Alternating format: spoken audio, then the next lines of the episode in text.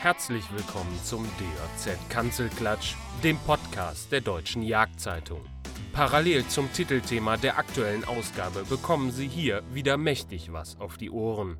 Viel Spaß beim Zuhören.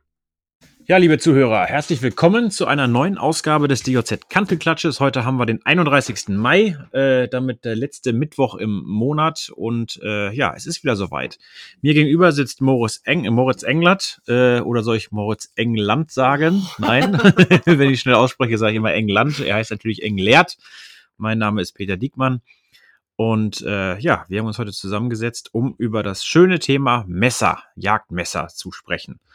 Und da werde ich mal mehr so den Moderator-Part übernehmen und mein Kollege Moritz, äh, auch Messer Moritz genannt, wird dann den Expertenmodus einschalten, weil der kennt sich nämlich außerordentlich gut aus mit Messern. Das ist so ein bisschen sein Steckenpferd. Oder nicht, Moritz? Mm, Ja, ja, doch. Also Messer sind eine feine, feine Geschichte. Ne? Das älteste Werkzeug der Welt. Das ist Mhm. einfach faszinierend. Und wie viel Messer besitzt du? Jetzt mal, also äh, Jagdmesser, Küchenmesser lassen wir mal außen vor. Mm, Gar nicht so viele, Jagdmesser gar nicht so viele, weil ich, ähm, weil ich da schon ein bisschen aussortiert habe über die Zeit. Äh, und ich bei Jagdmessern, da werden wir nachher noch drauf kommen, relativ pragmatisch unterwegs bin. Ähm, mein Ding, wo es so ein bisschen ins Thema Sammeln geht, ist dann eher Taschenmesser. Taschenmesser habe ich doch einige äh, und vielleicht auch einige zu viel. Aber das sind, äh, das macht mir einfach Riesenspaß, die Teile. Ja, komm, Butter bei der Fische. Wie viel hast du? Ja, äh, Jagdmesser werde ich vielleicht so 10 haben, ungefähr. Und Taschenmesser 30 vielleicht. Ähm, weil ich aber auch bei Taschenmessern auch aussortiert habe. So, ne? Dann bin ich auch Taschenmesser, ähm. Taschenmesser, Taschenmesser ist ein Klappmesser, was dann in, in die Tasche Ja, passt? Oder? Genau, ein Klappmesser ähm, in irgendeiner Art und Weise. Ne? Okay. Und die dann, die benutze ich aber auch jagdlich nicht wirklich. Ne? Das sind dann eher Gegenstände für den Alltag, die dann halt nutze, um das Amazon-Paket aufzumachen oder mal einen Apfel zu schneiden oder irgendwie. Ja. Um sie einfach dabei zu haben und Spaß an dem Gegenstand zu haben. Bleiben wir mal bei Definition. Äh, es ist ja immer dieses Ding mit Einhandmesser. Ne? Einhandmesser ist ja immer äh, äh, ja, gesetzlich schwierig, sag ich mal. Darfst du ja nicht äh, ständig mit dir rumführen, soweit ich weiß. Ne? Äh, doch, darfst du schon. Äh, an Einhandmesser darfst du immer mit dir rumführen, wenn es nicht verriegelt. Ja, also es gibt ja beim im Waffengesetz gibt es ja den Paragraphen 42a und der definiert, welche Messer man jetzt im Alltag außerhalb von der Jagd äh, führen darf. Ja. Das sind entweder Messer, die einhändig zu öffnen sind, aber nicht fest verriegeln, oder Messer, die fest verriegeln, aber dafür nicht einhändig zu öffnen Ah, sind. okay, Ne? Also okay. ein Messer, das ich mit zwei Händen öffnen muss und es verriegelt aber, das darf ich, und ein Messer, das ich mit, einen Hand, äh, mit der einen Hand aufmachen kann. Ja. Da gibt es so verschiedene Systeme. Ähm, Double Detent zum Beispiel ist ein System, da, da hast du, also Detent beim Messer ist die, der Widerstand, den du überwinden musst, dass die Klinge aus äh, sich öffnet. ne? Ja. Und da gibt es ein System, beispielsweise, da hast du einen Detent zum Öffnen und einen Detent zum Schließen. Ich weiß leider den deutschen Begriff dazu nicht. Äh, Aber nennen also das ist gesetzlich definiert, also es muss diese Mindest, äh, äh, Mindest-Joule-Zahl oder was auch immer muss Nein. da sein, äh, damit es dann dieser Gesetzes, äh, diesem gesetzlichen Verbot unterliegt, oder? Nein, es muss, es darf keine feste Verriegelung geben. Ne? Also wenn Okay. ich die, die Möglichkeit habe, Also die feste Verriegelung hat äh, einfach, es, es klingt ein. Ne? Genau, es klingt in irgendeiner Art und Weise ein und du kannst es nicht mehr Ohne ohne, die- die, Betätigung des Ja. Mechanismus Okay. schließen. So. Mhm. Aber Ähm, ist es nicht die Regel eigentlich, dass es fest einrastet? Ja, die meisten Weil Taschenmesser äh, sind so das wäre ja geartet. sonst ein, Ähm, Sicherheitsrisiko. Wenn das nicht fest arretiert, Ja. dann, dann, äh, dann ist das, dann läufst ja Gefahr, dass es dann unbeabsichtigt einklappt und du dich dabei verletzt. genau, dann sollte man das nur für sehr, sehr leichte Schneidaufgaben verwenden. Auf der anderen Okay. Seite, wenn du dir überlegst, ein äh, klassisches Schweizer Taschenmesser ist ja genau so. Ne? Mhm. Das rastet ja nicht fest ein. Das stimmt. Ähm, und da passiert jetzt auch nichts, wenn du mit dem mal einen Apfel schneidest. Nee, also erst, ich meine, wenn man, wenn man halt spitz irgendwo rein, reinsticht Genau, mit der Spitze, genau. da kann dann Ähm, passieren, dass es kippt, äh, aber wenn man schneidet, klar, das ist was anderes, ne? Richtig. Äh, da übst du ja Druck von unten aus. Aber Genau. trotzdem bleiben wir nochmal bei der Definition Einhandmesser, weil das finde ich ja spannend. Ja. Ähm, oft gibt's ja so ganz klare Fälle. Dann ist da so ein kleiner Pinöppel, ja, wo Ja. du mit dem Daumen dran gehst und zack ist das Ding auf. So, und da gibt's also Zweifelfälle, wie zum Beispiel mein schönes Diju-Messer. Diju, Diju, Diju, wie immer es heißt. Ähm, was ich hier in meiner, in meiner, äh, in meinem Rolli habe, hier unterm Schreibtisch. So, damit schneide ich immer Äpfel. Du siehst es gerade, ich mache es parallel, das könnt ihr natürlich nicht sehen, weil ihr nur zuhört. Ha, so, ich habe es jetzt mit einer Hand Ja. aufgekriegt, habe dafür aber ungefähr 10 Sekunden gebraucht, weil ich es stückweise öffnen musste. Da ist kein Pinöppel dran. Ist das noch ein Einhandmesser?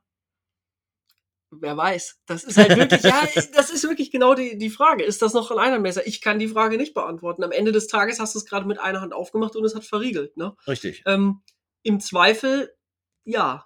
Ne? Das muss man ganz klar sagen. Man muss ja aber jetzt auch mal, also man muss jetzt mal erstmal feststellen, diese Messer sind ja nicht verboten. Du darfst diese Messer Mhm, haben. Ne? mhm. Du darfst sie nicht öffentlich führen. Und das ist ein Mhm. Riesenunterschied. ist. Die unterliegen dem Führverbot Mhm. in normalen Situationen. Es gibt eben auch Situationen, wo das nicht so ist.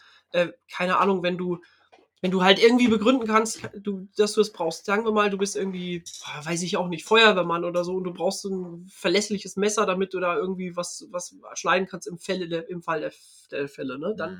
wird das kein Problem sein. Oder du bist Jäger und brauchst so ein Messer äh, zum Aufbrechen. Mhm. Dann darfst du es für den Zeitraum, in dem du auf der Jagd bist, führen. Mhm. Kein Problem.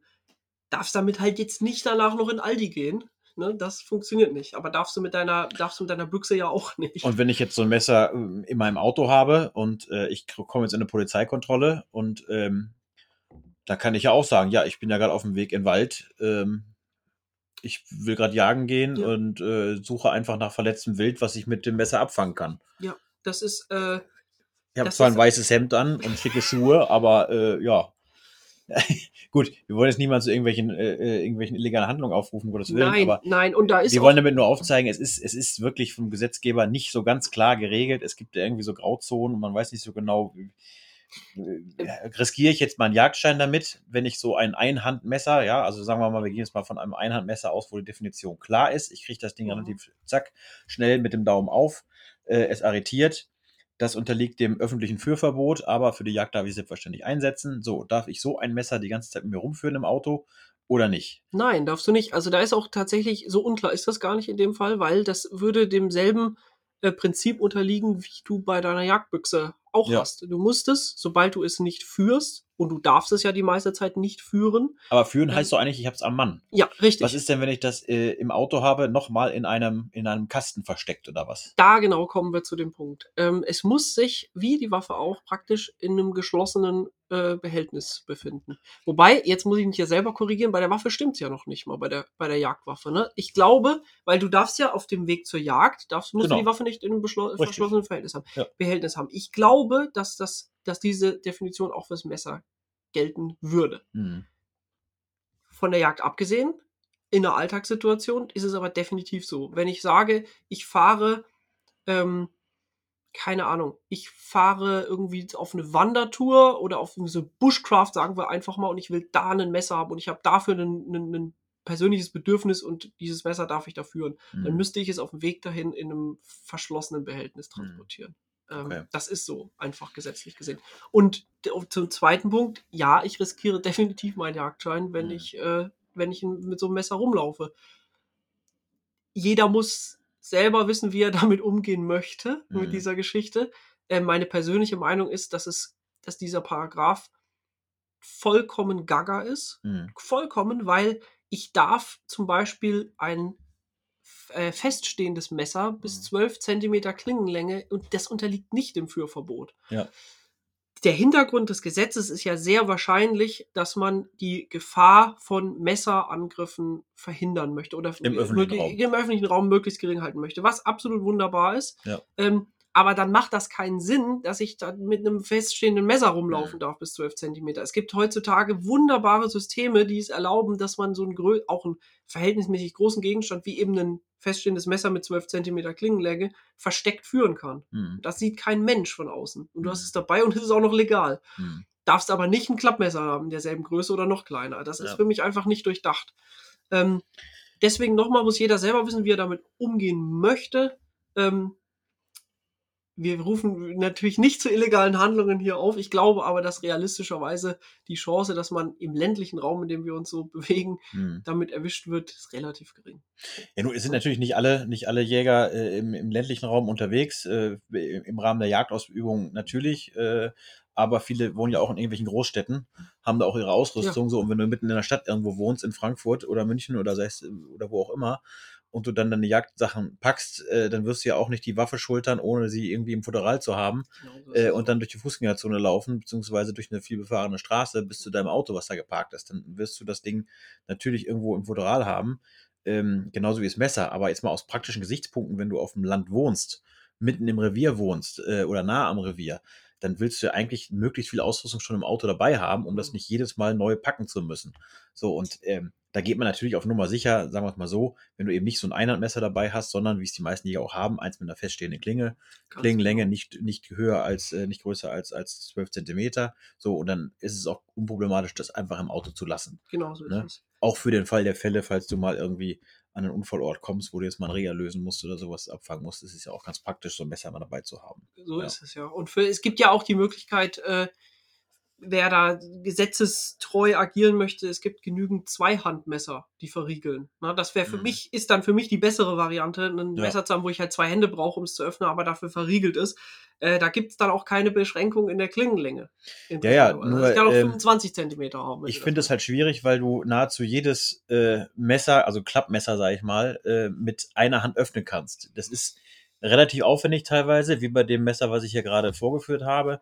Äh, da dauert es dann zehn Sekunden, bis es offen ist Mhm. mit einer Hand. Aber ich sag mal, ein klassisches Zweihandmesser, wo du wirklich, wo es ausgeschlossen ist, dass du mit einer Hand öffnen kannst, gibt's glaube ich, gar nicht mal so viele, oder? Mm, Vielleicht nicht so viele, aber die gibt es definitiv schon. Und man kann das auch selber ein bisschen bestimmen. Ne? Also wenn du die Achsschraube von so einem, von so einem Zweihand, also einem gedachten Zweihandmesser relativ fest anziehst, dann wirst du das nicht mit einer Hand Mhm. öffnen können. Das funktioniert nicht. Da ist der Winkel dann nicht passend und der Hebel, den du ansetzen kannst. Also du kannst das schon, du kannst schon sicher gehen, dass es nur mit zwei Händen zu öffnen Mhm. ist, definitiv. Hm. Ähm, wenn man das denn unbedingt möchte. Ja. Das ist, das ist halt die Geschichte. Genau. Ähm, so viel zum Thema Gesetzlichkeiten und. Ja, und, genau, und das Dinge, ist, ne? äh, damit soll es eigentlich, ge- ge- genau. Sag uns doch mal, wa- was gibt's denn für verschiedene Messerarten? Wie kann man da unterscheiden? das ist jetzt schon wieder eine Frage.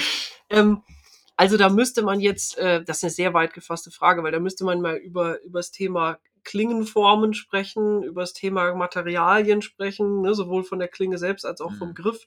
Ähm, also grundlegend äh, gibt es die angesprochenen Taschenmesser, Klappmesser, Hm, feststehende Messer. hm, So, das ist mal ganz, ganz, ne, also ist klar, feststehendes Messer besteht Mhm. halt aus einem Stück, kannst du nicht, äh, kannst nicht klein machen, ist in der Regel in so einer Scheide. Und äh, Klappmesser, wie gesagt, kannst du klappen. Das ist Mhm. immer die ganz grundsätzliche äh, Unterscheidung. Dann gibt es unglaublich viele Stahlsorten, die hm. aus, die, aus der so ein Messer bestehen kann. Es gibt sehr viele verschiedene Klingenformen, die sich teilweise sehr gut und teilweise sehr schlecht für die Jagd eignen. Ähm, und natürlich auch im Griffmaterial unglaublich große Varianz. Ne? Also da Mhm. ist halt wirklich für jeden was dabei, äh, was man so. Okay, also unterscheiden wir einfach Klappmesser und feststehende Messer. Das ähm, ist, glaube ich, so am, für, für die Jäger erstmal am, am grundlegendsten und am praktischsten. Gibt es da eine, eine Art, die du favorisieren würdest? Weil du hast eben ja selber gesagt, du hast Jagdmesser, hast du so 10, hm, Taschenmesser hast du so 30. Da habe ich schon ein bisschen gemerkt, für dich ist wahrscheinlich eher das feststehende Messer für die Jagd geeignet als das Klappmesser, oder? Ich glaube, der Jäger braucht beides. ähm, ich habe ja eben schon eingangs gesagt, dass diese Taschenmesser für mich eher Alltagsgegenstände sind. Mhm. Ähm, ich glaube aber, dass es für einen Jäger immer gut ist, wenn er ähm, ein Kl- Jagdklappmesser oder ein jagdlich geeignetes Klappmesser als, als Backup äh, irgendwo im Jagdrucksack hat. Ne? Mhm. Weil es ist mir auch schon passiert, dass ich irgendwie am Abend äh, auf Jagd war und was geschossen habe und mit, den, mit dem Jagdmesser aufgebrochen habe und das Jagdmesser dann aber noch zu Hause in der Küche lag, weil ich es abgespült habe. Äh, und am nächsten Morgen war ich wieder unterwegs und hatte nichts dabei. So, Mhm. das ist, äh, kann immer passieren. In der Regel halte ich feststehende Messer für die Jagd für geeigneter, weil sie vor allen Dingen es besteht eigentlich keine Möglichkeit, also es besteht faktisch keine Möglichkeit, dass sie sich zusammenklappen und einen verletzen könnten. Und bei einem Klappmesser kann das immer passieren, dass der Verriegelungsmechanismus irgendwie spinnt und dann nicht Mhm. funktioniert.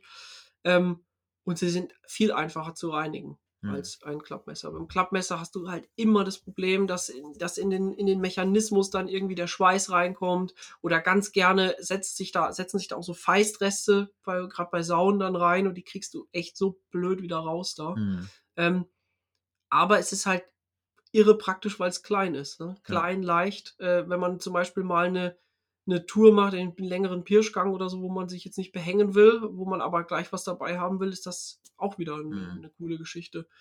Ähm, Jawohl, ich mein Gewicht ist jetzt generell nicht so das Thema. Natürlich gibt's richtige Klötze, ja, äh, richtig schwere Messer. Äh, nur dann sind wir auch schon in einem Bereich, wo man sagt, ähm, brauchst du so ein Messer überhaupt für die Jagd? Ja, Äh, richtig, äh, ja. So eine Größe hast du dann. Ne? Normalerweise reicht ja so ein, so ein Messer und deswegen ist die gesetzliche Definition wahrscheinlich auch so feststehende Klingel bis 12 Zentimeter. Das reicht ja für die meisten jagdpraktischen Tätigkeiten im Prinzip aus, also fürs Aufbrechen. Ja, Äh, zerwirken, was auch immer du, ja, ja. brauchst, Wobei sich ne? das Gesetz natürlich nicht auf Jagd bezieht. Ne? Das kommt ja, es stammt ja stimmt, nicht aus der das Jagd stimmt. her. Äh, Ähm, aber das stimmt schon. Ähm, Gerade beim bei der Jagd ist es oft ist zu viel auch manchmal, also ist viel manchmal auch zu viel. Ne? Das Mhm. ist auch so, wenn du eine riesenbreite Klinge oder eine riesengroße Klinge hast und dann hast du so- also irgendwie so ein Reh geschossen, sagen wir mal ganz extrem in Kids. hm. Also da bist du dann schon deutlich übermotorisiert und da Mhm. geht dann auch mal ganz schnell der Schnitt eben daneben. Ja. Ähm, und je nachdem, wie man aufbricht, gerade so fürs Ringeln, ist halt auch eine schmale Klinge echt super, Mhm. mit der du dann außen rum kommst, gut. Ähm, ja, das ist die Geschichte. Das ist ein schönes Beispiel, weil da fängt es für mich schon an. Äh, Ich habe auch Gedanken gemacht, gibt es irgendwie so ein Universalmesser, äh, was du für alles verwenden kannst? Und äh, ja, so richtig gibt es das nicht. Ne? Es, es gibt schon äh, Messer, die so in die Richtung gehen, sag ich Mhm. mal. Also ich persönlich besitze auch sehr viele Mora-Messer. ja, das Äh, Messer wäre mir die jetzt ich, also ich bin da eingefallen, groß, das großer. Fan von den Dingern, weil sie wirklich spottbillig sind, Ja. muss man sagen. Und ich habe sie trotzdem immer scharf. Ich schärfe die natürlich auch nach jedem Aufbrechen, äh, nach jedem Einsatz schärfe ich sie wieder neu. Aber äh, das Ding ist so günstig, ähm, da kannst du eigentlich auch, wenn du es verlierst, äh, ist ja kein besonderer Wert, äh, der jetzt dranhängt. Ne? Ja. So, und die Mora-Messer, dieses normale, ich weiß gar nicht, wie, wie das Modell heißt, aber ihr kennt wahrscheinlich die meisten kennen Companion das. das Companion heißt ne? Okay. Das ist eine relativ schmale Klinge. Ne? Also es gibt natürlich noch schmalere Klingen, Mhm. keine Frage. Aber das ist eine Klinge, wo ich sage, da kannst du selbst beim Kids, äh, kannst du eigentlich noch mit Ringeln halbwegs. Gibt es wirklich bessere Ja, Klingen für, muss ja, man echt sagen. ja. Aber es reicht auch dafür, einen Hirsch aufzubrechen. Ne? Ja. Deswegen, das ist für mich eigentlich so ein Messer, wo ich sage, jo, äh, jagt praktisch top, weil ähm, du kannst es scharf halten, es ist günstig, wenn du es verlierst, äh, hängt da kein Herz dran. Ähm, ne? Und das passiert, dass man die verliert. Das passiert schon mal, Oder man, oder man ist irgendwie auf einer Drückjagd und, und, und bricht damit auf oder so und auf einmal ist das Messer nicht mehr da und man weiß nicht wo und wie. Also Mhm. ist mir auch schon passiert. Äh, dafür sind solche Teile dann natürlich echt äh, super, ne? Ja. Ähm, ja, also ich als äh, Vertreter des Messers in diesem Podcast werde natürlich nicht sagen, es gibt das Universalmesser, das alle Ja. Aufgaben löst. Das wäre ja töricht, Ja. Ne? Quatsch, ne? Also, ähm, nee, aber es ist schon so, das ist, ich finde, das ist ein bisschen wie bei der, wie bei der Jagdwaffe auch. Man kann da halt sehr pragmatisch rangehen ähm, und kann sagen, ich hole mir halt irgend so ein Praxismesser, ne? dann gerne mit einem Plastikgriff, am besten in einer grellen Farbe. Ne, so wie so, eigentlich, eigentlich so wie ein Bohrermesser. Oder es gibt auch so super gute Me- Messer aus dem Metzgerbereich, aus dem Fleischerbereich, die ich zum Beispiel sehr gerne nehme. Ähm, sehr pragmatisch, macht den Job wunderbar und äh, tut auch nicht weh, wenn man das mal verliert oder wenn man da mal einen, einen Klingenausbruch hat, weil man irgendwie doch ein bisschen zu hart am Brustkorb rumgehebelt hat. Ähm, oder man hat halt Freude an dem Gegenstand Messer und möchte auch mal was Hochwertiges und handwerklich gemachtes oder so haben. Hm. Ähm, ä- wie gesagt, ähnlich wie bei einer Büchse. Äh, das ist halt jedem selber überlassen. Hm. Ich finde halt so, ein gutes handwerklich gemachtes Messer ist einfach ein genialer, geniales Werkzeug und da habe ich einfach meine Freude dran. Muss aber auch sagen, es gibt dann viele Situationen, wo ich es dann nicht so gerne einsetze. Ne? Hm. Also wenn ich ja weiß, ich bin jetzt eher auf der Drückjagd, habe mich da zum, zum Aufbrechteam mit angemeldet, da werde ich nicht mein handgefertigtes äh, Messer mit polierter Klinge und schönem Hirschangriff äh, nehmen, um die zehn Sauen da aufzubrechen, die Mhm. mir zugeteilt werden, sondern da werde ich dann halt eher in so ein Metzger-Messerset vielleicht haben, ne? auch noch mit einem mit einem Wetzstahl, wo man schnell mit agieren kann, da möchte ich gar nicht ran an so einem hochwertigen, hochwertigen Messer. Also das Schöne am Messer ist ja, es ist ja vergleichsweise ein günstiger Gegenstand. Ja, Äh, bist du deppert. Also, ja, kann günstig sein. Ne? Es kann natürlich nach oben gibt's wie, wie so häufig kaum Grenzen, stimmt, ist ja. klar. Aber ich sag mal, ähm, du kriegst, also kriegst ja wir- wirklich schöne Messer auch schon für einen Preis von, ich sag mal, 50 bis 150 Euro. Äh, gibt's hochwertige Messer. Ja, du Ja, lachst jetzt ja. natürlich, klar, äh, als Experte, ja. Aber äh, da gibt's schöne Messer, finde ich, für. Und selbst für ein individuell gefertigtes Messer, es gibt ja so Messerbauseminare, bieten wir zum Beispiel im Paraverlag ja auch an, wo du dann individuell sagen kannst, ich bringe ja mein eigenes Holz mit für die Griffschalen ähm, und äh, mach das selber, dann ist es wirklich ein individuelles Einzelstück, wo du ein. Leben lang was von hast. Ja. Und wenn du da mal siehst, was das kostet, wenn du jetzt 200 Euro, 250 Euro für zahlst ähm, und dein Leben lang was, was von hast, ist es ja eigentlich perfekt. Ja. Ja. Ähm,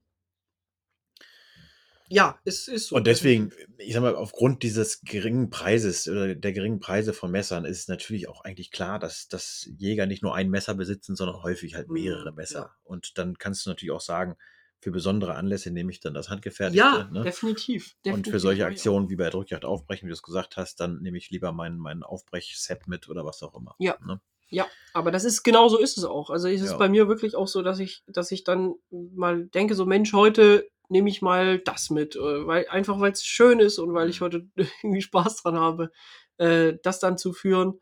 Ähm, das ist auch so. Das ist auch so.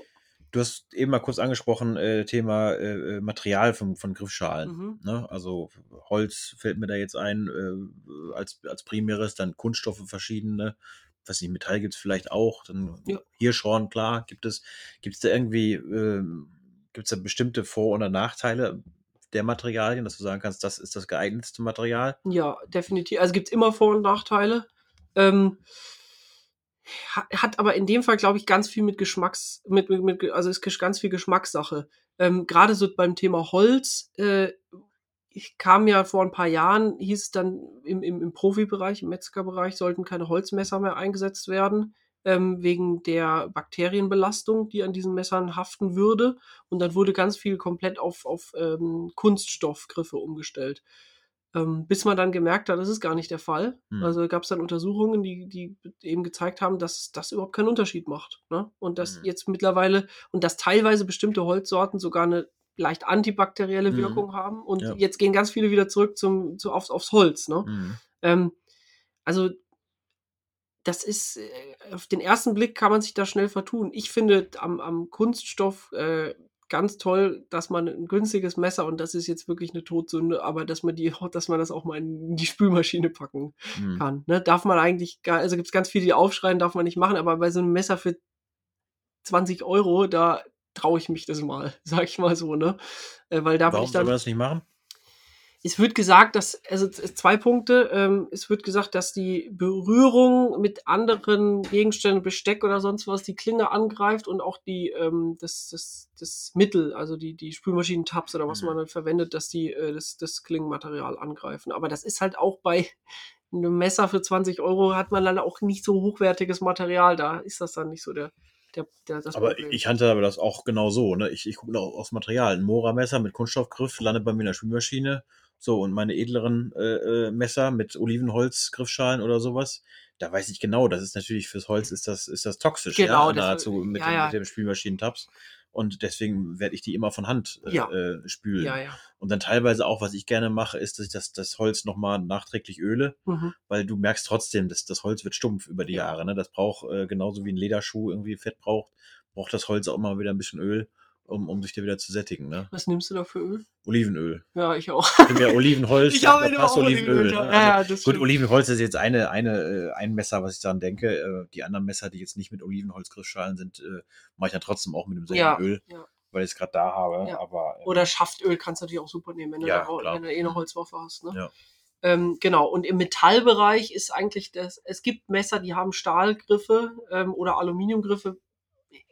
Ist so, hm, äh, was richtig gut ist, ist Titan. Ne? Also Titan ist gerade so im Taschenmesserbereich eigentlich das hochwertigste Griffmaterial, was im Metallbereich ist. Ähm, weil das sauleicht ist und nicht rosten kann. hm. Ne? Also es rostet halt einfach nicht. Ähm, und das ist eigentlich eine coole Geschichte. Ist bei Jagdmessern, aber findet bei Jagdmessern Mhm. eigentlich nicht wirklich statt. Ähm, ich bin nach wie vor ein unglaublicher Fan von Hirschhorngriffen bei Jagdmessern. Ich finde das einfach, das ist einfach so schön und hat für mich so eine Klasse. Ähm, ich habe ein paar äh, Messer mit schönen Hirschhorngriffen und das ist für mich, ja, wenn es mal so zünftig sein soll, ne? Das, das ist, da bin ich ganz anders. Das wäre für mich gar nichts. Aber das ist, äh, wie du es eben schon gesagt hast, Geschmackssache. Ja, ja. Totale Geschmackssache. Aber du hast gerade das Thema Rost angesprochen. Das ist natürlich ein schöner, schöner Übergang jetzt mal zum Thema Stahl. Mhm. Ne? Äh, es gibt ja Messer, die rosten, es gibt Messer, die nicht rosten, es gibt verschiedenste Stahlsorten und äh, wenn man das alles so liest, das ist ja dann verschiedene Buchstaben und Zahlenkombinationen, Mhm. mit denen die meisten Leute nichts anfangen können. Ähm, ich will jetzt auch nicht zu sehr da in die Tiefe gehen, aber kannst du mal so eine, so eine einfache, grobe Übersicht geben der Stahlsorten, worauf man da achten soll? Mhm. Also grundsätzlich ist es mal so, ähm, dass jeder, eigentlich jeder Stahl rostet. Es gibt diesen, wenn da rostfrei draufsteht, dann heißt das nicht, dass das rostfrei ist, sondern dass das schwierig rostet. Ne? Stahl ist einfach, muss man sagen, von der Molekularstruktur, das kann rosten und das rostet auch, wenn du das richtig, wenn du selbst, wenn, wenn ein Messer, wo rostfrei draufsteht, wenn du das zwei Tage in Salzwasser legst, dann rostet es. Ne? Das ist einfach so.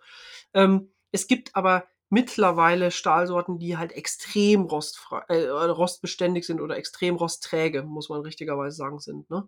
Ähm, man kann für einen, für jeden Stahl, wenn man sich dafür interessiert, äh, kann man diese Stahlsorte googeln und du findest überall äh, eine Einordnung dieses Stahls. Ne? Also wenn du sagst, äh, ich will jetzt wissen, was der Stahl kann, äh, dann kannst du den Stahl googeln und dann gibt es drei äh, Punkte, die eigentlich für einen Stahl äh, extrem wichtig sind. Das ist einmal die Rostträgheit, das ist die Schnitthaltigkeit und das ist die Zähnes, äh, also wie, wie zäh der Stahl ist. Ne? Äh, Im Englischen heißt es Toughness. Das bedeutet, wie schnell, wie biegsam ist der Stahl, wie schnell bricht der aus. Ne? Also wenn du, Mhm. wie schnell hast du so Klingenausbrüche. Ähm, Schnitthaltigkeit ist klar, wie lange bleibt der Stahl scharf. Ähm, Rostträgheit ist auch klar. Und diese drei Punkte, die stehen bei jedem Stahl immer in einer Wechselwirkung. Ne? Und es gibt eben Stahlsorten, die können alles ganz gut. Und es gibt Mhm. auch Stahlsorten mittlerweile, weil die immer besser werden, die können alles richtig gut. Mhm. Ähm, es gibt aber auch welche, die können eben nicht alles richtig gut. Also Kohlenstoffstelle, wenn du in den Bereich gehst, hast du ganz oft eine sehr hohe Schnitthaltigkeit, eine sehr hohe äh, Trägheit, keine ganz so gute Rost, äh, äh, Rostträgheit. Das ist, äh, muss man immer gucken. Und das ist schon sehr, das geht jetzt schon sehr in die Tiefe, da muss man sich schon sehr für interessieren. Aber es gibt halt so Stahlsorten, moderne Stahlsorten, M390 Stahl zum Beispiel, das ist so, würde man so den Superstellen zuordnen. Mhm. Ne, es gibt bei, beim Stahl gibt es ähm, günstige Allerwelts-Stahlsorten, dann gibt es schon bessere Premium-Stahlsorten und das ganz oben, da spricht man dann vom Superstahl. Mhm. Und oft ist es so, durch die Entwicklung, die, die sich in dem Bereich tun, sind dann Stahlsorten, die früher Superstahl einkategorisiert wurden, sind jetzt so, so im Premium-Bereich. Ne? Es wird halt so Mhm. immer besser, es entwickelt sich immer weiter. Und es gibt Stahlsorten, M390 oder 20 CV-Stahl, die sind halt in allen drei Bereichen echt stark, also richtig stark. Ähm, kosten aber dafür dann auch das Geld. Also wirst du da halt kein Messer für 40 Euro kaufen können, das diesen Stahl hat. Das Was kosten solche Messer dann? ja, das ist, das ist echt sehr, sehr allgemein. Ähm, ich würde behaupten, ein Taschenmesser weil das, mit, einem, mit so einem Stahl wird irgendwo bei 100 Euro anfangen Mhm. und aufhören bei 3000, weiß ich Mhm. irgendwas oben halt dann. Ne? ja. Äh, da kommt es dann auch nicht auf das, das Material spielt dann am Ende nicht mehr die große Rolle im Preis ähm, ab einem gewissen Punkt, sondern die, die Hand. Aber das ist schon mal ganz interessant. Also wenn, wenn so ein Superstahl, wie du es sagst, irgendwie schon ab 100 Euro zu bekommen ist, dann sagen wir mal Preisrange 100 bis 200 Euro, bekommst du ein Top-Messer, also, Ja. ein, ein Top-Stahl Ja, für einen vergleichsweise, sag ich Ja. mal, äh, moderaten Preis. Ja. Jetzt kommt aber noch ein ganz wichtiger Punkt, weil die Stahlsorte ist nur die halbe Miete. Ähm, der Stahl muss, äh, um im Messer verbaut zu werden, muss der Hitze behandelt werden, ne? Hitze gehärtet werden. Ähm, und das können die Hersteller von Messern unterschiedlich gut und setzen es auch teilweise bewusst unterschiedlich gut um, weil es eine Preisfrage ist. Ähm, ein sehr guter Stahl, der aber schlecht Hitze behandelt ist, der wird nicht super Ergebnisse liefern. Das kann nicht funktionieren. Ähm, und oh, das geht jetzt echt in die Tiefe, aber Ja. das ist halt so, ne? Und ähm, nicht jede Stahlsorte, auch eine sehr gute Stahlsorte, ähm, bewegt sie, sich in den Top-Leistungen teilweise in einem ganz speziellen Bereich, was die Hitzebehandlung angeht. Also man, der, durch die Hitzebehandlung be bekommt der Stahl ja eine Härte. Es gibt ja diese Härte nach Rockwell. Mhm. Ähm, und es gibt Stahlsorten, die funktionieren nur in einer bestimmten Rockwell-Härte. Aber dafür dann halt super geil. Ne? Also, Mhm. aber die musst du dann halt schon treffen. Ne? Mhm. Es gibt so Stahlsorten, die funktionieren auf einer breiteren äh, Rockwell-Härte, auf einer breiteren Hitzebehandlung.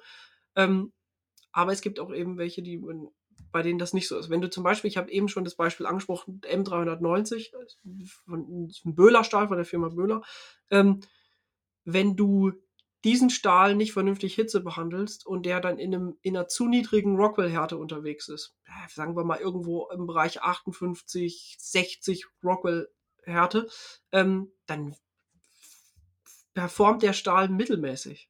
Wenn du ihn aber höher Hitze behandelst und er so in den Bereich 62 Rockwell geht oder so, dann ist es Bombe. Dann, äh, mehr geht dann fast nicht aktuell. Gibt es denn da irgendwie äh, jetzt mal für den Laien, der sich jetzt nicht so intensiv damit Mhm. beschäftigen möchte, eine einfache Möglichkeit, da äh, von vornherein zu wissen, äh, Ne, in welcher, in welchem Spitzenstahl bewege ich mich jetzt oder überhaupt in welcher Stahlsorte, Stahlgüteklasse und äh, kann ich Mhm. jetzt sagen, nach dem und dem Hersteller, der macht das super mit der Hitzebehandlung? ja, es gibt Hersteller, wo man weiß, dass die das gut machen. Mhm. Ähm, es gibt auch viele, wo man es nicht weiß. Und das ist so, das hat auch nichts mit Laie zu tun. Auch wenn man sich damit viel beschäftigt, weiß man das vorher nicht. Das, Mhm. das ist halt echt ein Problem. Man muss sich da theoretisch echt drauf verlassen. Die Hersteller geben immer eine Rockwell-Härte an, aber oft liegt die tatsächliche Rockwell-Härte dann etwas drunter. Mhm. Äh, das muss man so sagen. Ähm, es kommt aber auch immer drauf an, was man, was man für Ansprüche hat. Ne? Wenn ich jetzt sage, ich will auf die Jagd gehen und ich will einen vernünftigen Stahl haben, dann wird man jetzt vielleicht nicht irgendwie merken, ob das jetzt ein Rockwell höher oder niedriger ist. Also muss man auch mal fünf Grad sein lassen. Es ging jetzt gerade erstmal nur um diesen technischen Hintergrund und wie, wie das alles zusammenhängt. Ob sich das dann in der Jagdpraxis so wirklich auswirkt, ist dann die andere Frage. Ne? Mhm. bei einem, zum Beispiel bei einem Mora-Messer, ich weiß jetzt ehrlich gesagt den Stahl von, einem, von diesem klassischen Companion nicht, aber es ist irgendein, irgendein äh, Das günstiger. kann ja nichts Teures sein. Das. Messer kostet, glaube ich, was, 10, 15 Euro oder sowas. Ja, Äh, sowas, ne? Ähm, da weißt du halt einfach, völlig egal, wie der Hersteller das Hitze behandelt, das wird jetzt nicht die, wird jetzt nicht der Wahnsinn werden. Ne? Und da merkst du es ja auch, also ich kenne das zum Beispiel bei Mora so, wenn ich da ein Reh aufbreche, dann kann ich es danach schärfen. Das ist Ja. einfach so. Ähm, Letzten Endes, du hast ja das eben gesagt, mit diesen drei Eigenschaften. Jetzt kommt die vierte noch hinzu, das ist der Preis. Und dann hast du im Prinzip vier Eigenschaften, Genau. die jetzt für den Endverbraucher äh, äh, entscheidend sind. genau. Punkt eins der Preis. Punkt zwei ist äh, äh, die Schnitthaltigkeit, also wie lange bleibt es scharf. Ja. Punkt drei ist die Rostträgheit, also wie, äh, wie pfleglich muss ich es behandeln, damit es nicht rostet, sag ich mal. Und das vierte war diese Toughness, also wie, Genau. ähm, wie, wie stabil ist sozusagen der Stahl, Richtig, also und die wie, wie wichtig. groß ist die Gefahr, dass da jetzt Macken reinkommen. Genau, die ist Da sehr ist ja die wichtig Frage, was machst ne? du mit dem Messer? Ja, wenn du jetzt Mhm. äh, beim Reh auf das Schloss aufbrichst, mit der Klinge, nicht mit der Säge, das funktioniert ja. Klar, je jünger das Stück, desto einfacher Mhm. ist das. Äh, und je älter das Stück und je mehr du damit machst, desto mehr Macken wirst du in, Ja. in, der, in der Schneide drin haben. Ja. Ne? Äh, wenn du jetzt sagst, du machst nur wirklich äh, ja, Schnittarbeiten, wo es nicht um Knochen geht, dann ist die Gefahr natürlich auch nicht so groß, dass da Macken reinkommen. Genau. Und So, und dann bist du wieder beim nächsten Thema, da kommen wir gleich noch drauf, was Schärfen angeht. Ne? Ja. Ähm, musst du überhaupt schärfen? Ja, wann schärfen, wie schärfen und so Mhm. weiter. So, und ähm, da kannst du natürlich auch sagen, bei einem 10-Euro-Messer äh, ist es ja relativ wurscht, also wie viel Material ich da jetzt runterschärfe. Also da habe ich trotzdem jahrelang was von, selbst bei intensivstem Einsatz. Ja. Ne? Und dann sind wir wieder bei diesem Punkt, was du eben sagtest. Äh, das ist alles, wir bewegen uns ja auf einem sehr hohen Niveau, wo wir darüber sprechen. Mhm. Und was brauchst du wirklich? Ne? genau. Ähm, es ist halt viel Liebhaberei, man merkt das bei dir. ja, Äh, du hast dich da intensiv mit beschäftigt mit dem Thema und äh, wenn du den Durchschnittsjäger fragst, der hat da wahrscheinlich noch nie was von gehört. Der hat einfach ein Messer und das seit Jahrzehnten und äh, es reicht, er kommt damit zurecht. Ja. Ne? absolut. Ähm, ich bin ja selber beim, habe ich ja eben schon mal gesagt, ich bin ja selber beim Jagen oft sehr pragmatisch unterwegs. Mhm. Ich habe so ein Set, ähm, das sind so Messer aus dem Fleischerbereich. Hm. Ne, das haben wir auch im Parai-Shop. Ja. Äh, von Dick ist das.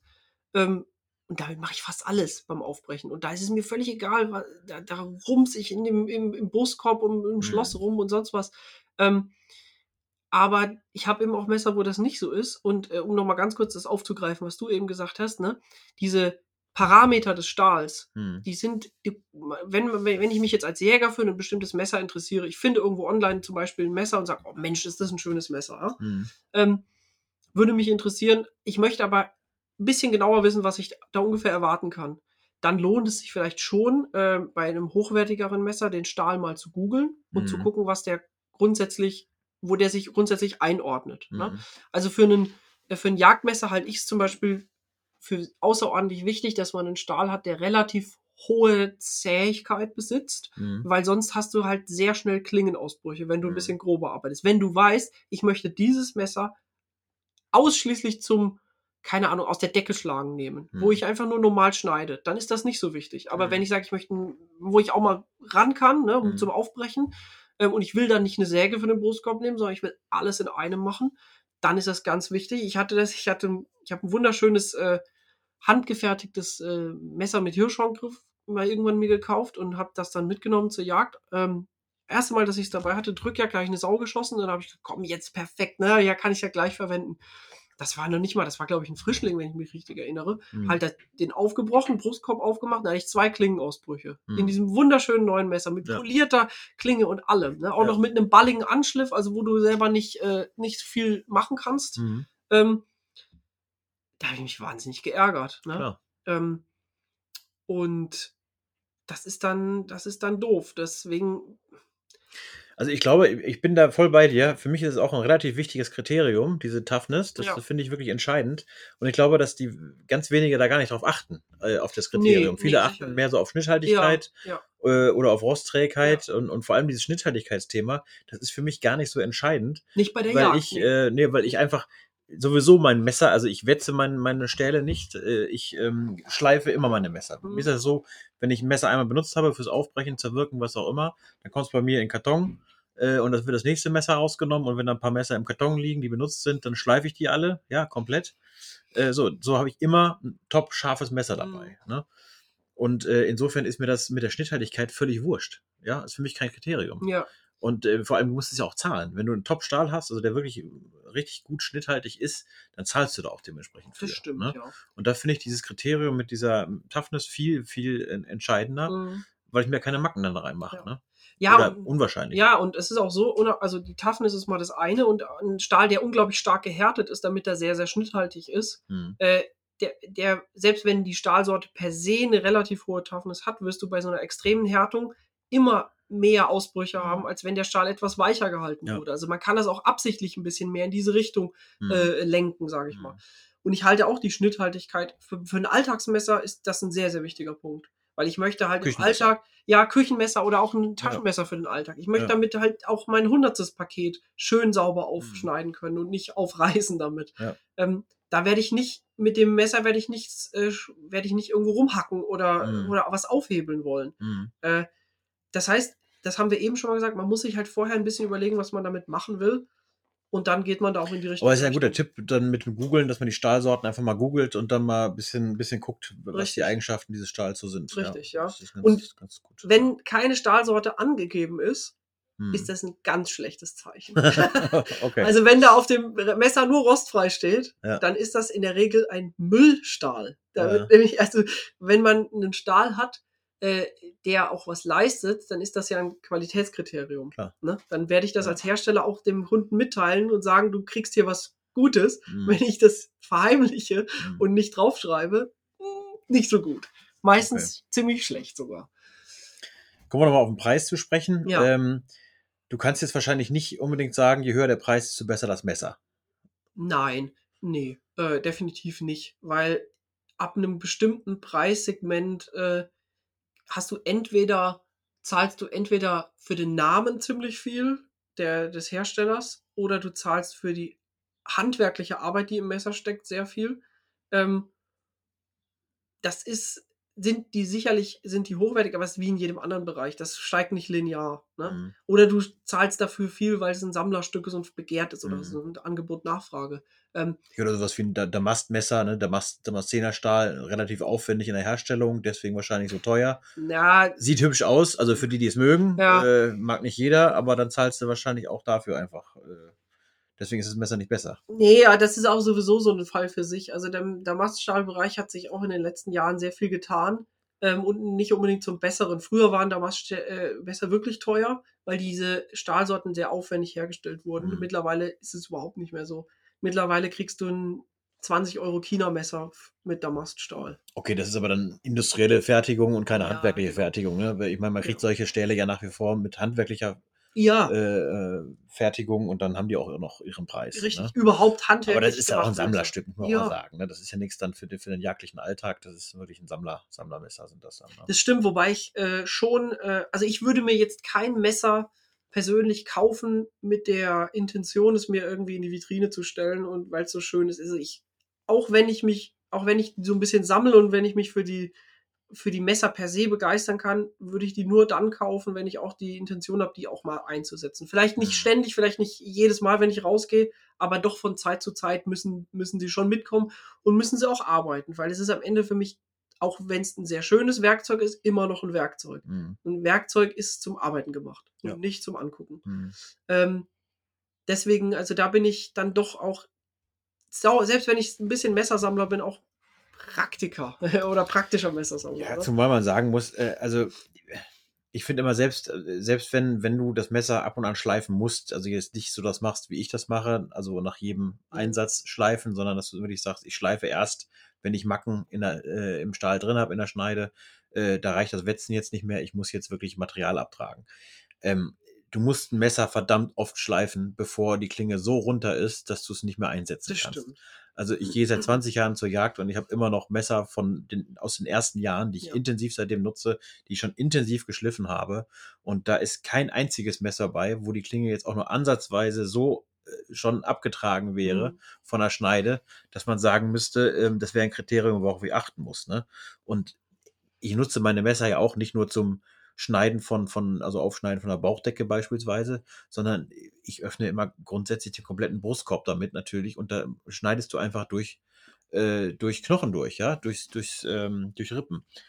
Und ich öffne auch nach wie vor gerne das Schloss, ja. Mhm. Äh, und das ist natürlich eine starke Belastung für so ein Messer.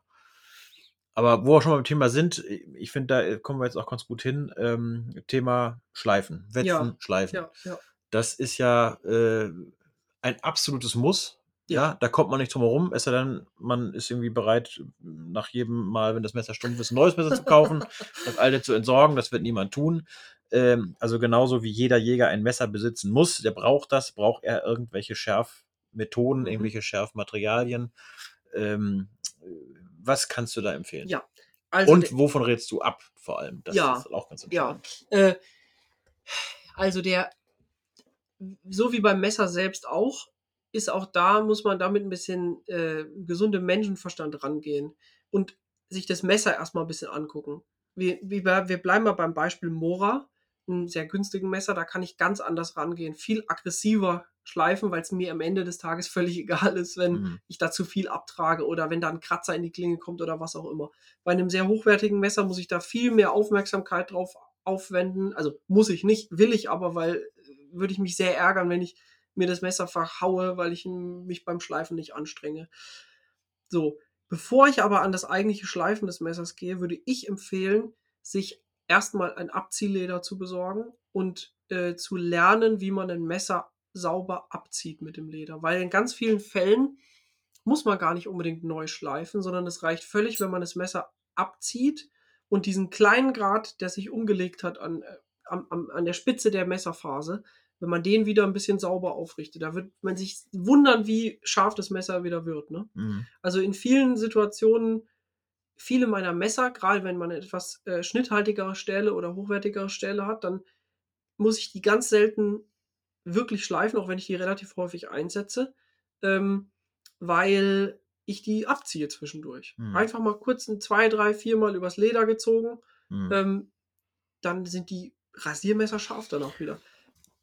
Ich glaube, wir müssen es kurz erklären mit dem, mit dem, äh, mit der Klinge, ähm, weil man sieht es ja mit dem bloßen Auge, sieht man das ja so nicht. Wir gehen wir mal davon aus, Genau. dass die Klinge jetzt keine Macken da drin sind, dass wir die Klinge so sehen können, ohne, ohne dass da Mhm. Macken im, im Auge sichtbar sind.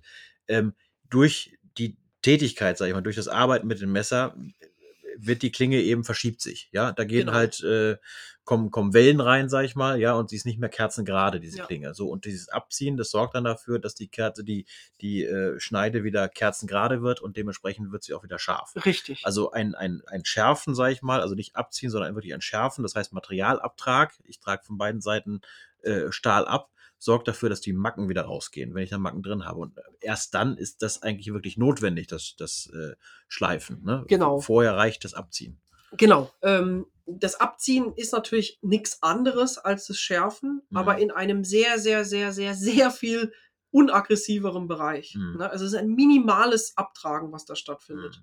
Ähm, und deswegen kannst du das halt auch so oft machen, ohne dass sich an der Klinge für uns sichtbar irgendwas ändert. Also Mhm. wir reden da über einen mikroskopischen Bereich. Ja. Das, das und da ist es sichtbar. Ne? Unter, unterm Mikroskop kann man solche Unebenheiten Genau. der Klinge eben sehen. Genau. Mit dem bloßen Auge geht das, Das nicht. ist, äh, das ist ganz, ganz faszinierend, wenn man sich ein Messer anguckt, das wirklich sehr, sehr gut geschliffen ist. Hm. Wenn man das unter dem Mikroskop anguckt, vergrößert, in der richtigen Vergrößerung, das sieht aus wie, wie eine Kraterwüste, ne? Hm. noch immer. Hm. Ähm, das ist natürlich für den Menschen nicht, nicht, nicht sichtbar und spielt auch am Ende dann keine Rolle mehr in der Schärfe, aber es ist eben es ist eben so. Mhm. Ähm, also ich würde zuerst, wie gesagt, ein, ein gutes Abziehleder mit einer, ähm, mit einem schönen, ähm, mit einer schönen Abziehpaste oder einer Abziehemulsion, die man auf dieses Leder aufträgt. Ähm, am besten würde ich da was im, im Diamantbereich nehmen. Also da sind dann so ganz, ganz, ganz kleine Diamantpartikelchen in dieser Emulsion. Die setzen sich dann fest. Das trocknet im Leder an und dann hat man da ganz kleine Diamantpartikel und die schleifen dann sozusagen im Minimalbereich ab. Mhm. Ähm, das ist ein bisschen eine, eine Aufgabe, bis man es gelernt hat, wie das richtig geht, weil wenn man das ähm, nicht richtig macht, das heißt, wenn man das, das Messer abzieht und hält den Winkel nicht richtig, dann passiert es ganz oft, dass man das Ganze nur noch schlimmer macht. Dann Mhm. äh, wird's, oh, wird die, die, die Spitze, diese Spitze der Endphase wird dann noch runder und dann schneidet gar nichts mehr. Und da gibt es auch keine, ähm, also es gibt ja so fürs Schärfen gibt es ja viele Vorrichtungen, wo du Winkel immer einhalten Mhm. kannst, aber fürs Abziehen gibt es das nicht, ne? Da, Das ist, nee, weil das Prinzip ein bisschen anders ist. Äh, das ist leider wirklich so, dass man das lernen muss, weil Mhm. Ähm, durch, dadurch, dass man Leder verwendet, ähm, das Material gibt etwas nach. Das ist ja nicht wie, ein- wie so ein Schleifstein, der hart ist. Mhm. Äh, das gibt ein bisschen nach und das ist ein bisschen eine Gefühlssache, wie man das richtig macht. Da kann man leider, da gibt es keine Abkürzung, wie man das äh, sofort Mhm. perfekt. Aber äh, weil das so flexibel ist oder flexibler als ein Stahl, Ja. ist dann auch immer ein Leder eher empfehlen als ein Wetzstahl, ne? Ähm, vom Prinzip her müsste es ja dasselbe sein. Vom Prinzip her ist es dasselbe, aber ein Wetzstahl ist nie so fein wie ein Leder. Also Mhm. ein Wetzstahl ist schon eine ganze Ecke grober, als, äh, als jetzt so ein, so ein Leder in, im, Mhm. im Durchschnitt ist. Das heißt, ein Wetzstahl ist viel aggressiver Mhm. und ich würde einen Wetzstahl grundlegend nur bei Messern einsetzen, die im niedrigeren Preisbereich sind, weil das echt aggressiv drauf geht. Und das trägt auch dann doch schon einiges an Material ab. Also wenn man mal so einen Wetzstahl angewendet hat, dann wird man sehen, dass am, im Bereich der Phase der Klinge äh, dann schon so dunkler, abgetragener Stahl äh, sich Mhm. ein bisschen drauf befindet. Ne? Das hast du beim Leder nicht.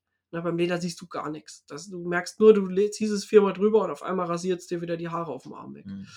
Genau. Also, erster Schritt, Leder lernen und abziehen. Nach jedem Benutzen abziehen. Ähm, Woher weiß ich denn, ob ich ob es richtig gemacht habe? das Abziehen, wenn du es richtig gemacht hast, ist das Messer danach sauscharf. Wenn du es nicht Ja, richtig gemacht hast, ist es falsch. Okay. Ähm, das, ist, das ist jetzt in so einem Podcast gar nicht so einfach zu erklären. Ähm, also beim Leder ist es so, du ziehst das Messer immer entgegen der Schnittrichtung ab. Ne? Mhm. Also wenn du dir, du, du, du, du niemals, sonst würdest du ins Leder schneiden. Also immer entgegen der Schnittrichtung. Mhm. Äh, das ist echt schwer im Podcast zu erklären. Du, wenn du das, wenn du die Messerklinge ansetzt auf dem Leder Mhm. ähm, und du ziehst sie, du ziehst sie ganz, ganz, ganz vorsichtig drüber, dann gibt es irgendwann einen Bereich und das fühlt man dann, Mhm. äh, in der sich das sehr glatt anfühlt. Ähm, denn man würde fast davon sprechen, dass das wie so ein bisschen angesaugt ist am Leder. Und das ist eben dann, wenn die angeschliffene Phase perfekt auf dem Leder aufliegt vom Winkel her. Ne? Und dann bist du auch in einem Bereich, und dann ist es auch der einzige Bereich, wenn du, äh, in dem du sauber die ganze Phase abpolierst und dementsprechend auch das Messer schärfer. Also wenn du den Winkel steiler machst, also zu steil, dann fühlt sich das eher an, als würdest du mit dem Messer auf dem Leder entlang kratzen. Mhm. Und dann passiert es natürlich sofort und auch unmittelbar, dass du die, dass du die Spitze der Phase abrundest. Damit Mhm. ist ja ganz logisch, weil du schreibst ja drüber. Ähm, ich kann nur empfehlen, wenn man sich mit diesem Thema beschäftigt, sich im, zum Beispiel bei YouTube ein paar Videos dazu anzugucken. Da wird sehr, sehr schön und bild, bildhaft auch erklärt, wie man das richtig macht. Und sich dann mal ein günstiges Messer zu nehmen und ein bisschen zu üben. Ich würde sagen, wir machen dann demnächst mal ein DOZ-Quickie zu. So, ne? Dann haben wir es Unsere doch. neue Videoreihe. Genau. Ja, Jagdpraxis erklärt in unter einer Minute. Da wird Moritz das nochmal vorführen.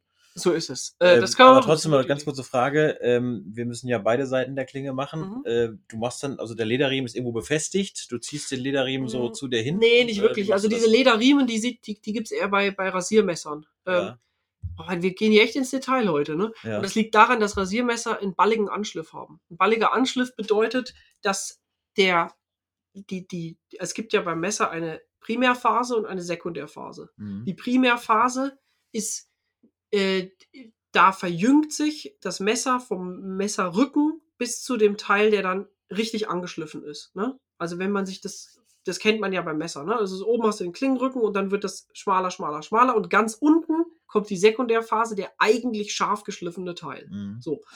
Und ähm, die Sekundärphase bei einem Rasiermesser ist ballig. Das bedeutet, sie läuft nicht gerade wie ein V zu, wie das bei den meisten Messern der Fall ist, sondern die rund, wie bei einer Mhm. Axt zum Mhm. Beispiel, nur im sehr feinen Bereich. Ähm, und diese Art des Anschliffs lässt sich sehr gut mit einem losen Lederriemen nachvollziehen, weil der nachgibt und dadurch eine Rundung entsteht Mhm. Der Abziehriemen für ein normales Messer mit einem V-Schliff, der ist immer fest. Der ist auf dem Holz zum Beispiel fest draufgeklebt, Ah, okay. Ne? Und sowas nimmt man dann. Das ist ein Holzstück und da drauf ist dann der Lederriemen. Okay, wie auf einer Werkbank, also wirklich fest äh, montiert, so und dann ziehst du das Messer quasi dann einmal äh, in die Richtung und dann in die andere Richtung, Genau. um beide Seiten So zu ist haben. es. Okay. Ganz genau. Mhm. Ähm, und wie gesagt, immer entgegen der, der, der, der Schneiderichtung. Ja, ja. Ähm, Nochmal, guckt euch mal ein YouTube-Video dazu an. Es ist keine, Wissen, keine Wissenschaft, es ist nur ein bisschen schwierig zu erklären. Okay. Ähm, und wenn das aber nicht mehr wirkt, und irgendwann ist es so, äh, wenn man größere Klingenausbrüche hat, die man wirklich mit dem Auge sehen kann, dann kann man mit dem Leder da auch nichts machen. Ne? Dann muss man wirklich mit, dem- mit, mit dem Schleifsystem ran. Mhm. Und da kann man sehr, sehr, sehr grob und schnell rangehen. Du bist ja zum Beispiel, das weiß ich, ein Fan von, von diesem Workshop, ne? Mhm. ähm, von diesem elektronisch angetriebenen Workshop. Workshop ist ja nur eine Marke, da gibt es ja verschiedene Mhm. Systeme.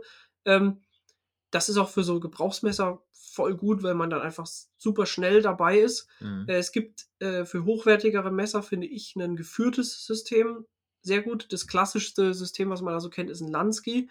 Ähm, die, das gibt es aber auch noch in sehr viel besser und hochwertiger, wo man den Winkel sehr genau einstellen kann und wo der Winkel auch vom System sehr genau gehalten wird. Mhm. Da hat man dann die Möglichkeit, verschiedenste Schleifsteine einzuspannen und sich dann von ganz grob zu ganz fein vorzuarbeiten, sodass man tatsächlich am Ende sogar eine Spiegelphase hinbekommt. Also Spiegelphase heißt, die Sekundärphase ist so fein angeschliffen, dass sie praktisch poliert ist und wie ein Spiegel aussieht. Krass. Ne? Ist für ein Jagdmesser völliger Humbug, weil Ja. diese Phase so ähm, empfindlich ist, dass sie nach einem halben Stück Wild nicht mehr funktionieren wird. Da Mhm. muss man doch etwas grober ran bei einem Jagdmesser. Was aber für den Jäger nur ein Vorteil ist, weil es bedeutet, die Bearbeitung ist sehr viel einfacher. Mhm. Ähm, für hochwertige Jagdmesser würde ich dennoch ein geführtes System verwenden, weil man dann einfach weiß, man hat denselben Winkel wirklich sauber gehalten und da ist nichts äh, ungleich oder sonst wie.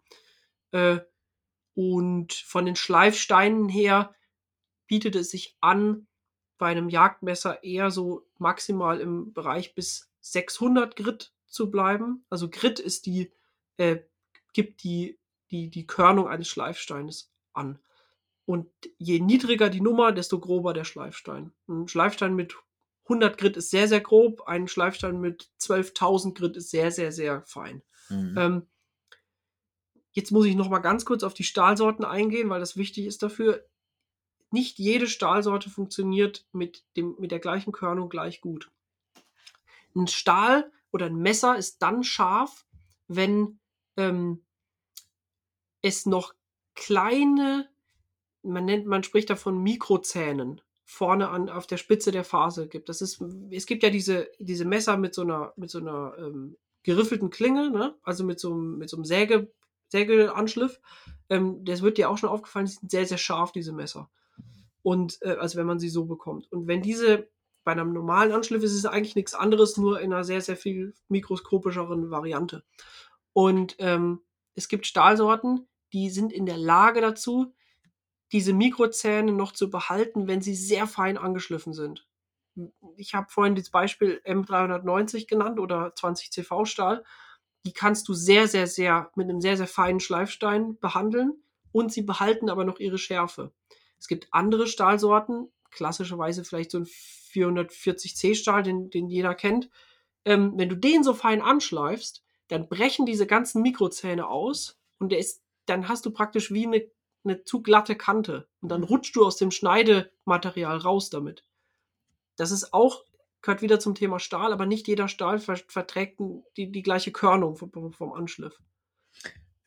Das geht jetzt wieder sehr in die Tiefe, Ja. sag ich mal, und wir müssen auch unterscheiden, so klar, ein absoluter Profi und äh, einer, der sich äh, nicht nur damit super auskennt, sondern auch irgendwie hohe Ansprüche hat, der will natürlich dann die super Schärfe haben. Ja. Aber ich sag mal, es gibt scharf, schärfer, super scharf. Ja, Scharf reicht ja für den normalen jagdpraktischen Bereich Absolut. in der Regel aus. Absolut. Ja? Und ähm, deswegen muss man auch sagen, ähm, es muss nicht immer das Top of the Top sein vom nein, Schärfsystem. nein, nein, nein, nein, nein. Äh, es reichen auch andere Schärfsysteme aus, um das Messer so scharf zu bekommen, dass man es jagdpraktisch verwenden Richtig. Äh. Gibt es denn aber trotzdem, jetzt die Frage an dich als Experten, ähm, es gibt ja diese, diese üblichen Durchziehdinger zum Ja, Schärfen, die ja. auch teilweise sehr günstig sind. ja, Ähm, man sieht dann schon, die machen die Klinge ja kaputt. Also äh, klar machen die die scharf auch, sonst Ja. würden sie ihr Ziel komplett verfehlen. Aber du siehst dann oberhalb von der Phase, siehst du im, äh, ich glaube, das ist noch nicht der Primärbereich, ne? Die, nicht die primäre Phase. nee, da genau. siehst du schon so Kratzer richtig, oberhalb ja. äh, und da siehst du, das- das ist eigentlich nicht gut für die Klinge. Genau. Würdest du von solchen generell abraten oder sagst du, bei günstigen Messern, die jetzt 10, 20 Euro kosten, ist das durchaus eine probate Möglichkeit, das Messer wieder scharf zu bekommen? Ähm, ist, ja, würde ich schon sagen, kann man machen. Äh, ich würde von diesen ganz einfachen, das sind ja dann, du, du sprichst ja, glaube ich, von diesen äh, Schärfern, die praktisch eine fixierte, die haben da meistens zwei Keramikstäbe oder zwei Mhm. Stahlstäbe, die fixiert sind. Ja, da gibt's günstige Ausfertigungen, gibt auch ein bisschen teurere. Genau, ne? also die bisschen teurer. Ich habe auch selber sowas. Äh, das ist praktisch, da sind zwei Wetzstähle, die aneinander sind mit Federspannung. Mhm. Ne, und wenn du das Messer durchziehst, dann geben die so ein bisschen nach und Mhm. deswegen passen die sich der Klinge an. Da hast du diese Kratzer nicht so auf der auf Das der ist auch schon das. Hochwertigere. Ne? Das Es ist gibt auch ja so schon das. Hochwertigere. Ich glaube, so kleine rote sind das. Ja, ne? genau, Die so ganz fest sind. Also sowas benutze ich nicht. Ja, äh, das ja. ist das ist dann zu zu einfach. Aber diese diese etwas teureren äh, für ein günstigeres Jagdmesser völlig in Ordnung und vor allen Dingen funktioniert's verdammt gut. Mhm. Ne? Bei einem einfachen Wetzstahl, das ist ähnlich wie beim Leder, da muss man sich halt ein bisschen mit der Technik ranbewegen, damit man den Winkel richtig trifft. Ich habe es gerne mit diesem mit dieser Federding, da muss ich nämlich gar nichts beachten. Da Mhm. ziehe ich das Messer gerade durch und habe immer den richtigen Winkel, weil sich das anpasst. Mhm. Äh, Gerade wenn ich so im Bereich äh, Drückjagd bin, mehrere Stücke aufbrechen, zwischen rein, zack, zack, zack, dreimal Ja. durch, wieder wunderbar scharf, weil es eben den Grad aufrichtet. Ja. Wenn ich da mit dem Messer arbeite, dann legt sich der Grad um, das Messer wird immer, wird immer stumpfer, obwohl es jetzt keinen zwangsläufig neuen Anschliff braucht. Mhm. Ne? Durchgezogen, wieder scharf genug, nächste Sau her und Mhm. gemacht. Ähm, absolut wunderbar für schnelles, äh, für schnelles Scharfmachen. Immer noch nur für günstige Messer, ein hochwertiges Messer benutzen, wenn es nicht mehr scharf ist, weg, weg mit dem Messer, mit nach Hause nehmen und ganz in Ruhe wieder scharf Mhm. machen. Ähm, weil sich das einfach, das würde ich nicht machen. Das ist mir Mhm. dann zu, zu, zu grober Klotz da dann für so ein Messer. Ähm, aber diese, diese, diese Wetzsysteme, ist ja kein Wetzstahl mehr, dann, sondern Wetzsystem funktioniert unglaublich gut äh, Mhm. und liefert echt gute Ergebnisse. Ja. Das ist wirklich so. Und ansonsten fürs richtige Scharfmachen zu Hause finde ich so ein geführtes, äh, geführtes System eigentlich, eigentlich wunderbar. Mhm. Das muss man auch nicht jedes Mal machen nach dem, nach dem Aufbrechen. Ne? Oft Mhm. reicht es durchziehen durch diese, durch diese Wetzstahlgeschichten oder durch diese Wetzsysteme und dann kannst du das nächste Ja. Stück mitmachen. Also als Fazit kann man ja sagen, wir sind fast bei einer Stunde angekommen. Also ich würde jetzt mal für mich ein Fazit aus diesem Podcast ziehen, äh, das da lautet, äh, scharf muss nicht teuer sein. Äh, was stimmt. ich im Prinzip auch Ja. schon vorher äh, so im Hinterkopf hatte. Ähm, ich finde es toll, auch Messer ist, Messer ist, äh, ist, ist einfach ja, ein schönes Sammlerstück so, ein schönes Stück an sich überhaupt äh, und man kann auch nicht genug haben, finde ich. Das Ne? stimmt. Äh, sehe ich auch so. Und ähm, aber es muss wirklich nicht teuer sein, weder das Messer selbst noch äh, das Schärfsystem, um einfach immer ein scharfes Messer dabei zu haben. Und ähm, was mich immer wieder wundert, ist, dass nicht jeder Jäger stets ein scharfes Messer bei sich hat. Was mich Man wundert, ist, warum merkt nicht jeder, jeder Mensch stets ein scharfes Messer bei sich ja, Es kann ja durchaus ein, also bitte da eins nehmen, das legal ist und, und man mitnehmen kann, aber ein, irgendein Taschenmesser, Ja. das brauche ich ständig. Ich muss ständig ein Paket öffnen oder einen Apfel schneiden oder sonst Mhm. was. Verstehe ich nicht. Muss Ja. jeder haben. ich bin Freund davon, möglichst wenig dabei zu haben. Also ähm, deswegen ist wieder ein Ballast mehr. Ne? Aber klar, es ist schon, also ein scharfes Messer macht einfach Freude. Es macht wirklich. Freude. Es macht Spaß, mit, mit einem scharfen Messer aufzubrechen. Und wie gesagt, es muss nicht teuer sein.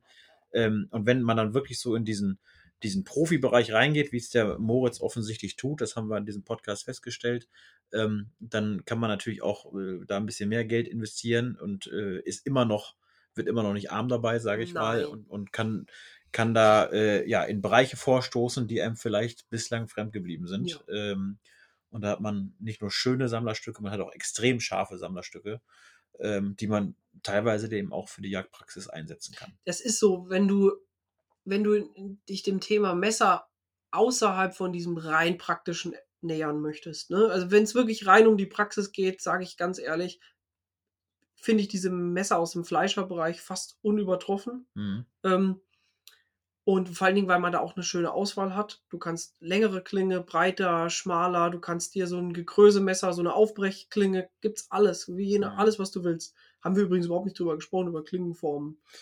Ja, man sieht, also wir müssen jetzt trotzdem zu Ende kommen, langsam. äh, wir haben auch noch nicht über Sägen gesprochen und äh, Kombimesser, ja, wo noch Sägen dabei sind, äh, also Klappmesser, wo du beides drin hast. Ähm, ja, alles können wir uns nie doch mal, abfrühstücken. schreibt uns doch mal, ob ihr noch eine zweite Folge wollt zu diesem Thema. äh, oder ob euch eine Stunde Messerwahnsinn jetzt gereicht hat. Ja. Ähm, aber nochmal als abschließendes Fazit, äh, wenn man sich dem Thema nähern möchte, außerhalb von dem rein praktischen, bekommt man für 200 bis 300 Euro extrem hochwertige Messer, an denen man ganz viele Jahre Freude haben wird. Hm. Ne? Und wenn man es nicht selber ausgeben möchte, vielleicht ein Geschenk zu Weihnachten oder zum Geburtstag. Wo man sagt immer, man soll keine Messer schenken, ne? Das stimmt. Messer zerschneiden die Freundschaft. Muss man äh, einen Euro zurückschenken. oder einfach einen Gutschein schenken dann. Ne? Ah, genau. Hm. So geht's auch. So ist es. Okay, dann äh, bedanke ich mich ganz herzlich bei dir, Moritz. Also ähm, du bist wirklich Experte auf diesem Thema. Ich habe wieder einiges dazugelernt. Ähm, ich hoffe, ich werde es nicht so schnell vergessen, was ich da wieder gelernt habe. Ähm, und ja, wir bedanken uns bei euch fürs Zuhören. So ist es. Und äh, wir hoffen, dass die Folge euch Spaß gemacht hat. Ähm, falls ihr noch keine Abonnenten seid, fangt doch einfach mal an zu abonnieren. Äh, da freuen wir uns auch drüber, denn diesen Podcast gibt's äh, umsonst. Unsere Zeitschrift leider nicht, aber irgendwo müssen wir ja auch bezahlt werden. Deswegen freuen wir uns natürlich über jeden neuen Abonnenten oder auch Einzelheftkäufer. Am Kiosk gibt's unsere Ausgabe auch zu kaufen. Und ja, insofern bleibt uns treu. Äh, und ich würde sagen, bis zum nächsten Mal. Bis zum nächsten Mal. Stay sharp. hey, Ja, super Schlusswort. ciao, ciao. Bald mal Zeit.